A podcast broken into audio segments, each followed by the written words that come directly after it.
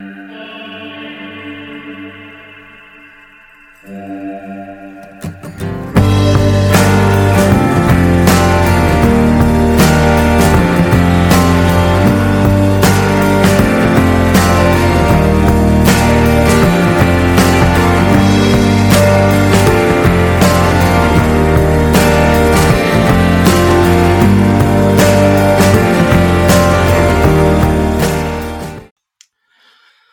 Welcome to the Big Interview.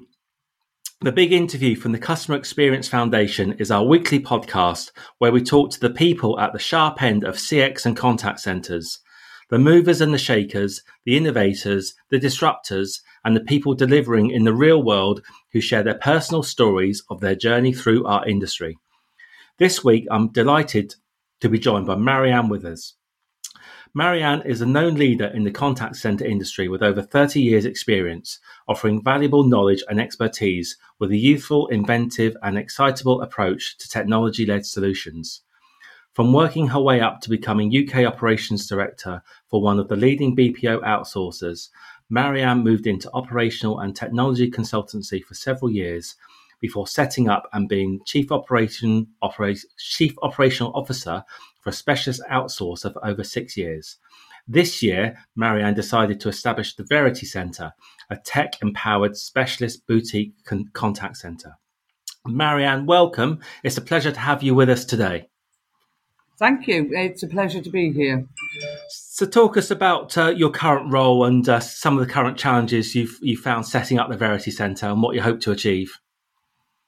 Yes. Um, so it seems like a grand title at the moment, but title is CEO. Um, challenges at the moment. Um, I'm not actually finding many. In um, and the main reason being is that I've got a very organised and structured everything that I'm looking at and how I'm setting it up, um, and how we're planning and organising it. Um, the only thing that I've had a challenge with is getting a photocopier which is a very odd kind of a thing. But that's a story for an, another another day. But the majority of things are moving forward in the right direction, and I think challenges are only as challenging as that you make them. And if you are kind of organised and structured um, in what you do, then actually it becomes what it has been for the last you know um, few months, a lot of fun. And talk us about some of the recent roles you've had over the last uh, five to ten years. Wow. Uh, okay. Um, so we, we kind of said for the the last six and a half years, basically, I was the COO of um, your centre, which is um, uh, was a boutique outsourcer.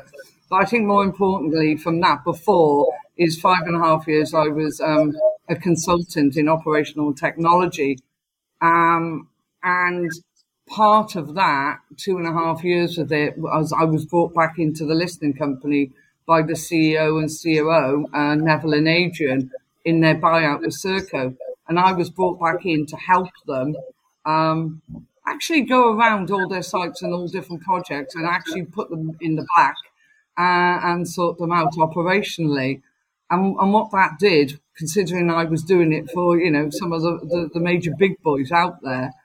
And I've spent my life of, of doing this is going in, either setting things up for people or 70% going in and sorting things out for people. Um, normally looking at complete transformation of, of, of operations um, to achieve what they should be achieving.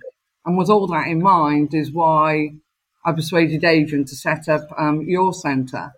Um, but as um, things move on, things are different with, with you know in, in investors, and, and I decided this year that I wanted to completely kind of uh, go out um, on my own, bring an investor in, but you know with a smaller uh, percentage, and um, actually do it all all again. So I've got an absolutely beautiful blank piece of paper to be able um, to enlighten everyone on the vision and culture that I want for the company. And um, you've had a long career. What would what are the most recent achievements, and what are you most proud of throughout your career? Some of the uh, transformations and improvements that you've undertaken. Ah, right, okay. It, it, it's really weird because I was thinking about proud moments, and actually, my thought of proud moments was having a child because I never thought I would. um, so, yeah, um, proudest moment in in in, work. I think there's been so many because I get ridiculously excited over everything I, I do. I mean, probably you know, one of the biggest things um, was taking over Banbury site for Sitel uh, a number of years ago, and the whole site was in um, something like 35% loss. And within three months, I put it into 37% profit. And, and how, did, you know, how did you achieve that, Marianne?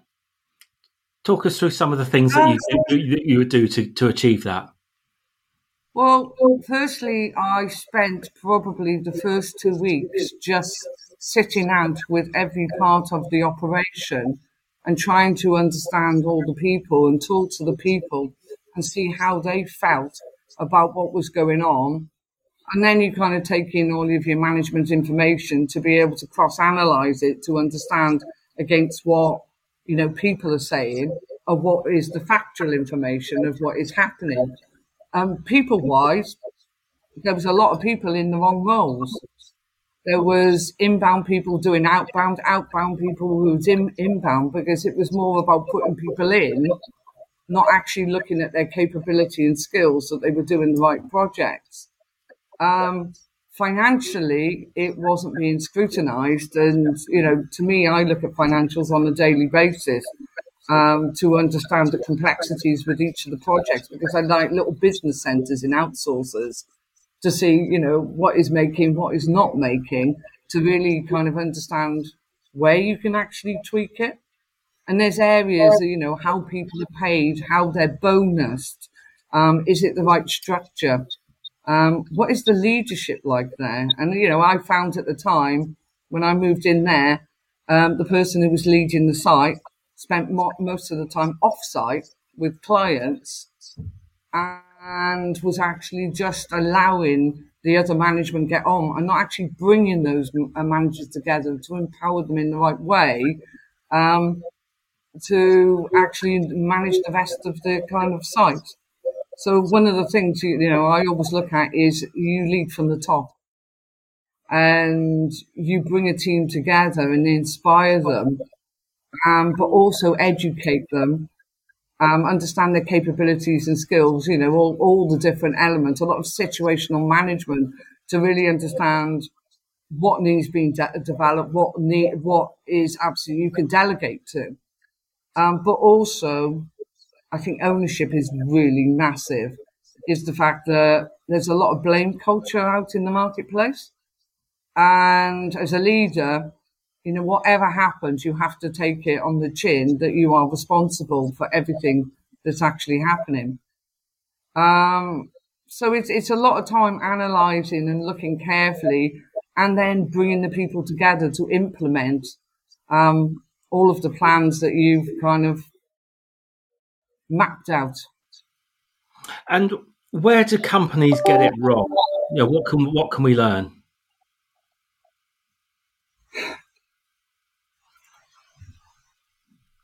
the blame culture thing is, is, one that I'm finding in a number of companies, um, but it, it, it's more about the lack of leadership. We seem to have directors and, and, maybe senior managers who want to spend more time on the golf course or in other places then um, they've become more hands off totally. There's nothing wrong with golf, and I appreciate that. And golf at the right time is okay. But empowerment is very important. But in empowerment, you, you look at delegating. But as a leader, you should also own it as well as the person that you delegate to. But what I found and see in places and what goes massively wrong is management abdicating. And, you know, it's, yes, give it, empower you, but no, you're responsible completely and utterly and that. And I, have never worked on the fact of give people enough rope. You know, my point is I empower people, let them get on with it. But if they need to ask a question, I'm here to be able to guide. Because if you do have knowledge and skills and capability, what you should be there is for your people to guide them. So the difference is, is this massive abdication of get on with it, you know, and if you give them enough rope, they'll hang themselves or they'll do absolutely great. But I've kind of always had a proactive approach of looking at the fact that I want everything to be as perfect as it can be. And what I don't want to do is someone to fail because I couldn't give them 20 minutes of my time to be able to support them if they needed something. So I think that, and the other area, um, and it's something we've talked about in, in the past, is the fact of knowledge and skill sets and the kind of the teaching and the education of people. Um, the problem is, is with this abdication and letting people go on it, they're teaching people by opinion, not by capability and skill. So what you're actually getting is, as it uh, progresses and education happens, it's all getting diluted, and there is not the skills and capability there that there once was. And so that's a massive area I think that we can take huge learnings from and, and utilize the right people that are out there that actually do have the right skills. And I suppose it's the, the last point on that is everyone I talk to says they're an expert. everyone can't be an expert you know, and and I think we have to really carefully look at this and maybe change terminology of what we call people because you know there are only a certain amount of experts in the market. That's very, very true. Um, you've been in the sector a very long time. What would you say the biggest issue is you've ever had to overcome? Um, this is quite a long time ago. Um, I was the front of house officer in St David's Hall in Cardiff. And, and, why I would say it's the biggest issue is because um, I had a knife pulled on me. Um, and if anyone knows St David's um, Hall in Cardiff, there's steps outside and there were people sitting on them. Um, and a number of times people being asked to, um, you know, to remove themselves and I went out and there were a group of guys sitting on there and I kind of said, you know, guys, can you, can you move on, please? Anyway, they all stood up and this one guy came um, forward to me with a knife. And, you know, having to think on my feet, I, I closed my eyes and said,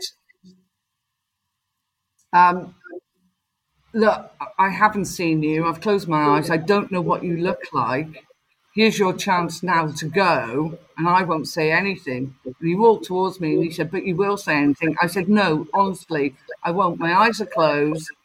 Just just go quickly and run. Um, I said, This is your chance. So wow. he did. And uh, he, he ran away quite quickly. And then you know, that adrenaline that's inside you all kind of goes, oh my God, everything. And all these people walked out yeah. of St. David's Hall, all these folks, and I'm kind of like, where were you? But what I would say is, is because, I mean, I've worked on, um, for the Housing Advice Centre for the Housing Department for five years. And I was on the front of house de- desk um, giving advice, and we had no glass. So the actual customer service it, it taught me was uh, second to none because the fact, uh, you know, I had my leg broken there, was chased around the advice centre. Yeah, one of my colleagues had a phone put in their face. So we spent a lot of time understanding how to communicate and respond to quite a number of people who might be extremely frustrated with the whole system or we had people down in Anstey walked off the street because we were by the bus station. So the housing department got me ready for a situation of someone putting a knife to me and me being able to placate the situation and get out of it. Yeah. Really fascinating, and uh, that would have stood you in good stead for some of the challenges in the contact centre, no doubt. Um, Absolutely. Um, what I found with that, Keith, is that any difficult situation that happens in any place that I've ever been, I've been the person that has been called upon because they know I can talk my way out of the situation. And, you know, and it is a lot about having the right empathy, the right understanding and listening. Yes, I, I would agree with that. Who would you say have been, who or what would you say have been the biggest influences on your life and your career? Where does this where does um, this passion where does this passion and drive come from? The passion commitment? and drive started because of my dad. Um, um, my dad was a metallurgist chemist in the steelworks, and he wanted um, boys, and he ended up with two girls. Um, and my first birthday present was a rugby ball. A second birthday present was a cricket bat. Um, he was a scrum half um, and an extremely good scrum half. Um, he's in the Cardiff book um, a number of times. And his competitive spirit and eager for kind of everything he did was absolutely amazing. And, you know, in, oh God, he worked ridiculous uh, shifts. Um, and so I, when he was at home, I used to kind of watch Star Trek and um, John Wayne films with him. And the fact is that, that or went to the rugby, went to the cricket, went to the football. So it was constantly brought up on a total competitive spirit. And then when I went to school, um, you know, it was a massive support. Um, I was a high jump champion um, for three years of, of Wales. Um, I then trained in contemporary dance and then went on to row for Llandaff Rowing Club and I was the captain and um, of every sporting thing that you could think of you could do in school. So yeah, my dad absolutely massively. He was he was an absolute fantastic man, very funny, very intelligent. But I think I also will have to um, on my life and especially my career in the future is, is is kind of split between two people. One is my husband Kane, who it's been probably one of the most amazing supports, and and he's put up with me for 35 years. So I think a round of applause should be given out to him completely. Um, but yeah, no, he's always been there for me, and I've moved him around the country so many times for consultancies and different jobs, and um, yeah, he still puts up with me. Um, but I suppose a massive influencer and a mentor was a lady called Wendy Bailey from Golley Slater in Cardiff. Um, she, when um, Alistair Golley owned the company, um, she owned the recruitment advertising part and also the telemarketing arm. And I, I worked for them three times altogether. First one was two years, then five years, and then another year. Um, and mean, I think that works out or roundabout. Um, but she, what I did was take, she was absolutely fantastic at what she did. Um, but what I did was take the great things and then learned uh, the things not to do because there were certain things that were not correct and were not right. Um, so no, she was an absolutely wonderful uh, mentor, and you know, I'm, I'm, sorry to say that she's she's kind of passed now, um, but yeah, she taught communication wise, and the whole kind of structure and how you deal with things, and just the emphasis that you put on everything to be correct and how you organize everything. She was superb fantastic. Going back to the education and business that we touched on earlier, you've spoken with me before about the importance of people in the um, contact centre, particularly in an outsourced environment, having a wider understanding of business. Can you expand on that for us about why that's important? Um, you do that? Yeah.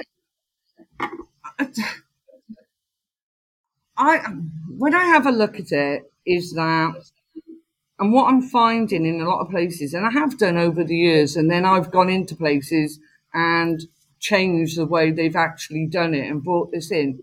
But we have all these um, people, lovely, lovely people on the phones doing a job. They get taken in, they get trained on this is the script, this is the words, this is the flow that you need to do but they're not actually given in training the understanding of, of why. And actually, a lot of them have no idea about how a business is made up. I mean, especially in a lot of outsourcers who hire between the ages, you know, of 17 to 25. If you actually speak to a lot of those um, young young people and ask them how much they know about business acumen and how businesses are made up, you know, unless they've actually done an actual degree in business, then they don't know. So what I found over the time is that if you add modules in to give more understanding how businesses work, why we're trying to do things, especially if you're looking at anything that is to do with business development or, or sales, or customer service. Customer service is all about loyalty and keeping a customer. It costs between four and ten times as much to get a new customer as an, an, an existing customer to keep. So give them that understanding so they know why every record is important, whether it's a customer they're talking to or it's a new potential customer. Because that new potential customer if you get them in the right place on the first call, they may not buy from you, but one, you get the consent to ring back. Two, you get a pipeline, and then you can nurture and develop the people. And that's on that side of it. So there's wins on all elements of this, of actually just give you people understanding of what they're actually doing and why they're doing it because you will see an increase in positivity, attitude, just mental ability in what they're actually doing. Fantastic. As you can see, I'm passionate over that. yeah, uh, quite um, quite rightly so. Um, as you know, we always like to ask our guests to reflect and help those coming up through the industry today. So you can go back to being 25 again. What advice would you give to your younger self? Um, stop being so arrogant. um, uh, and, and then a little, little, a little bit obnoxious at times. Um, I, I, don't know. I, I, I kind of uh, rebelled over kind of certain things. Um, and, and, and then you kind of learn how to handle it a lot better. Um, I, I don't, it wasn't arrogance in a bad way. It was about being really young and excitable. So now I'm older and still very excitable, but I'm very humbled by a lot of things and, and appreciate, um, you know, a lot of people and, you know, what's happened through the years and the people I've met and the respect that I have for people. So I would say, yeah, not to be so arrogant. And I think that, um, and actually have a respect. You know, being 25, um,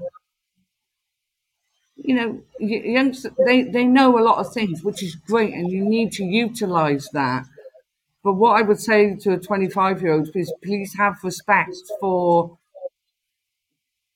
more mature people who have got a lot of information to give you.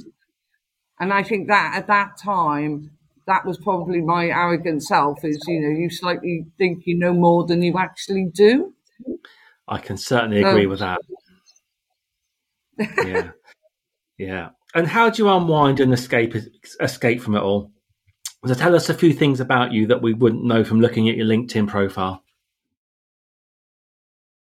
Um well it doesn't say anything about the sport i love. Um i Oh, I, am extremely Welsh, of course. Um, and extremely pleased that Wales have gone through to the quarterfinals, and and we played fantastic against Italy. So yeah, sport is a massive thing. Um, I, I I don't do um, that much sport now. I do cycling, um, and I go out cycling with my with my husband. But it, it's uh, you know whether it's rugby, cricket, football, uh, basketball. You know, I, I watch a lot of sport and also adore films. Um, so that, and other than that, because I probably work too much, and uh, uh, my husband keeps telling me and tells me to unwind. Oh, so there's an unwinding thing. Gilmore Girls, everyone, it is the nicest thing to to unwind to. Um, and then I enjoy going out to our local pub with my husband and friends. Um, again, I'm a very sociable person, and I absolutely adore um, sitting around and just chatting with them. Absolutely fantastic. Marianne, it's been fascinating having you with us today. I hope our listeners found this as insightful as I have. You can find out lots more about the Customer Experience Foundation at cxfo.org. We thank you for joining us at the Customer Experience Foundation today, and we hope you can join us next time on the big interview.